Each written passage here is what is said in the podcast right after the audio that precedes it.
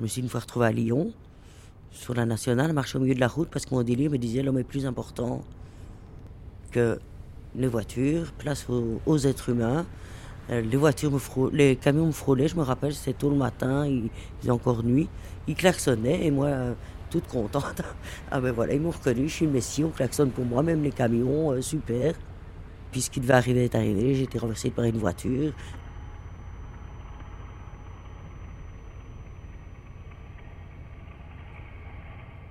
Je n'ai rien eu parce que dans ces cas-là, je sais pas, euh, j'ai été catapulté. La dame est tout de suite venue vers moi. On été à l'hôpital, elle m'a fait 36 000 examens physiques là-bas. Je n'avais pas une égratignure. Et dans mon malheur, encore une fois, j'ai eu de la chance, c'est que cette dame était infirmière psychiatrique.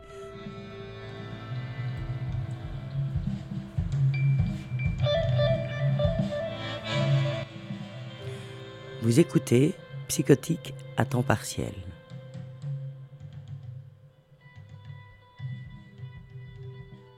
Moi, j'étais une jeune euh, euh, très studieuse. Euh, très, dans la famille, j'étais celle qui passait à travers tout. sage, studieuse, brillante. Bon, J'avais des défauts, hein, mais enfin, bon, voilà, on s'inquiétait pas trop pour moi. Et ben voilà, j'ai mon père qui est décédé à, quand j'avais 17 ans dans les circonstances, il s'est suicidé, voilà. J'ai continué, j'ai terminé mes études, j'ai été à l'INSA, j'ai fait trois ans. Et puis au lieu de rentrer en quatrième année à l'INSAS, j'ai commencé à faire une grosse dépression. Ma mère et mon frère, qui étaient à, mes côtés, ne savaient plus assumer euh, de rester comme, un, comme si j'étais un gros bébé. Donc il a été question d'hospitalisation. Et j'ai été d'abord hospitalisé quatre mois. Et le jour de Noël, à croire qu'encore une fois, c'était là. Donc à la sortie de Noël, je pouvais sortir pour les, les fêtes de Noël avec mon amie Sophie. Euh, j'ai commencé à avoir euh, des idées loufoques. Et donc, elle m'a déposé chez moi, devant chez moi, chez ma maman, donc avec mon frère. Et au lieu de rentrer, je suis parti à Sainte-Catherine. Je sais plus très bien, j'avais qu'une chaussure, c'est des vagues souvenirs, mais je savais que mon, je devais aller à Sainte-Catherine, c'était mystique encore une fois, à pied, tout ça, en pleine nuit, je suis revenu. Euh, j'ai vaguement endormi, le lendemain, ma mère m'a vu, et euh, je commençais, je m'appelle, euh, mon frère avait un pull bleu, ma mère un pantalon blanc et inversement, et je commençais à voir des signes là-dedans tout à fait. Euh. Et là, ma mère a compris, parce que mon père souffrait de cette maladie aussi, à se dire, oh oh, ici ça va plus. Et rebelote tout de suite à l'hôpital, et là j'ai encore été trois mois à l'hôpital.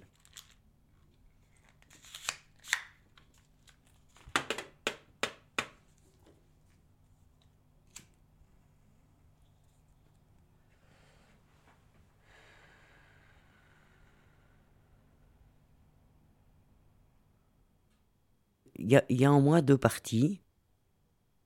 Il y a Eleanor que vous voyez et qui est là aujourd'hui, qui parle d'une manière très cohérente, euh, calmement, gentiment. Et il y, a une Eleanor euh, qui par moments euh, est, beaucoup plus incohérente et qui fait un peu n'importe quoi, qui dit n'importe quoi, qui peut faire peur, qui peut être agressive, en parole, je précise. Ces deux entités qui, m'habitent euh, ne font qu'une personne. Et je pense pour moi que voilà, quand je vais bien, je suis moi-même, je suis moi comme aujourd'hui. Et il est arrivé, il arrivera peut-être encore, quand je suis face à des problèmes qui me dépassent, qui sont trop difficiles à affronter, eh bien alors euh, je m'invente un petit monde, je m'échappe et, et, ce n'est plus la même Éléonore, c'est une Éléonore qui fuit la réalité, qui s'en invente une et donc qui délire. Je n'ai pas d'hallucination ni auditive ni visuelle, mais par contre euh, euh, j'agence les éléments de la réalité selon une réalité qui devient la mienne, une vérité qui est la mienne mais qui n'est pas qui n'est pas le monde réel. Euh, donc ce sont des délires qui sont en général un peu mystiques. Euh, je me prends pour un messie, euh, je me prends pour celui qui va sauver le monde, les pauvres en général, les démunis, les, gens mis de côté. J'interprète tous les éléments, tous les stimuli qui y a autour de moi, tous mes sens sont en éveil, non plus comme simplement, bah, celui qui klaxonne, il pourrait arrêter de klaxonner, tout d'un coup celui qui klaxonne, il m'encourage dans ma mission. les phares allumés, c'est pour moi tout devient. Je suis attentive aux moindres stimuli comme ça, et je les interprète non plus comme il faut.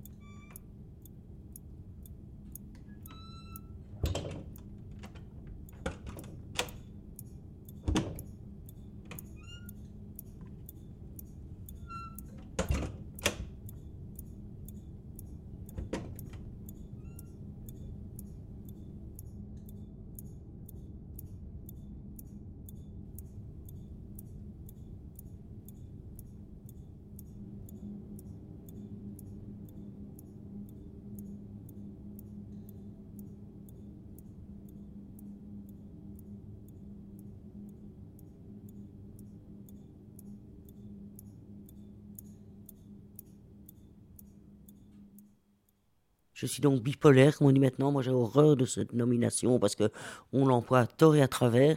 J'aimais mieux l'ancien terme maniaco-dépression. Euh, donc manie, délire et dépression, voilà. Euh, bipolaire, je trouve que oui, on est tous bipolaires, on a tous des hauts et des bas. Je me reconnais absolument pas dans, cette définition. Par contre, j'aime bien l'idée aussi de crise décompensatoire. Donc, euh, je trouve que c'est des termes qui me parlent plus, moi. J'ai eu du mal avec le terme maladie je l'ai encore un peu, je dois l'avouer, même si j'admets que je prends un traitement et que je ne suis pas prête de l'arrêter. Parce que dans le terme maladie, il y a quelque chose euh, d'inéluctable, d'infini. Euh, euh, en plus, on dit que c'est des maladies dont on ne guérit jamais. Je ne prétends pas ne plus jamais aller à l'hôpital. Je ne vais pas me mentir. Mais je, vois bien qu'il y a une évolution grâce à une thérapie aussi que j'ai fait avec un excellent psychologue, faut le dire aussi. Et c'est vrai que prendre ces médicaments tous les matins, c'est tous les jours se dire, euh, se rappeler, ah oui, ah oui.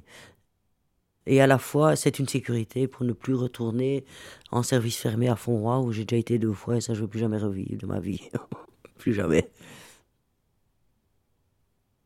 À travers toutes ces expériences, euh, moi, souvent, je me dis, euh, voilà, des gens qui pètent un câble, comme on dit en rue, où euh, on peut croire euh, qu'ils sont complètement délirants. On les regarde souvent, on les montre du doigt, on dit ah bah, bah, bah. Et, moi, souvent, quand je les vois, je me dis ben voilà. Je crois que dans ce monde, on fait chacun comme on peut, quoi. Chacun une échappatoire, c'est pas possible autrement. Que ce soit le sport, le travail, euh, la drogue, la boisson, que sais-je encore, qui est plus ou moins ça, ça, tant mieux ou tant pis. Mais euh, en psychiatrie, euh, souvent on m'a dit le problème c'est toi, tu es malade, travaille sur toi, mets tes limites, fais ci, et, le retour à soi. Puis j'ai fait du théâtre et, et au théâtre, il y a notamment un monsieur, Jacques Esnault, qui m'a fait comprendre en fait que oui, j'avais moi qui avait quelques problèmes, ok, mais qu'à un moment, il faut quand même réaliser que la société dans laquelle on vit n'est pas tout à fait facile non plus. Et chacun fait comme il peut, avec ses faiblesses et ses forces et on n'est à la fois pas euh, caliméro et victime de la société, mais on n'est pas non plus toujours responsable et la cause de nos problèmes et de nos soucis et de nos malheurs. Et c'est un équilibre à avoir entre les deux. Se dire, euh, voilà, j'y peux quelque chose, mais je vis quand même dans un monde où il faut savoir faire face et c'est pas quand même tous les jours facile. Et si je pouvais changer le monde, ce serait encore mieux.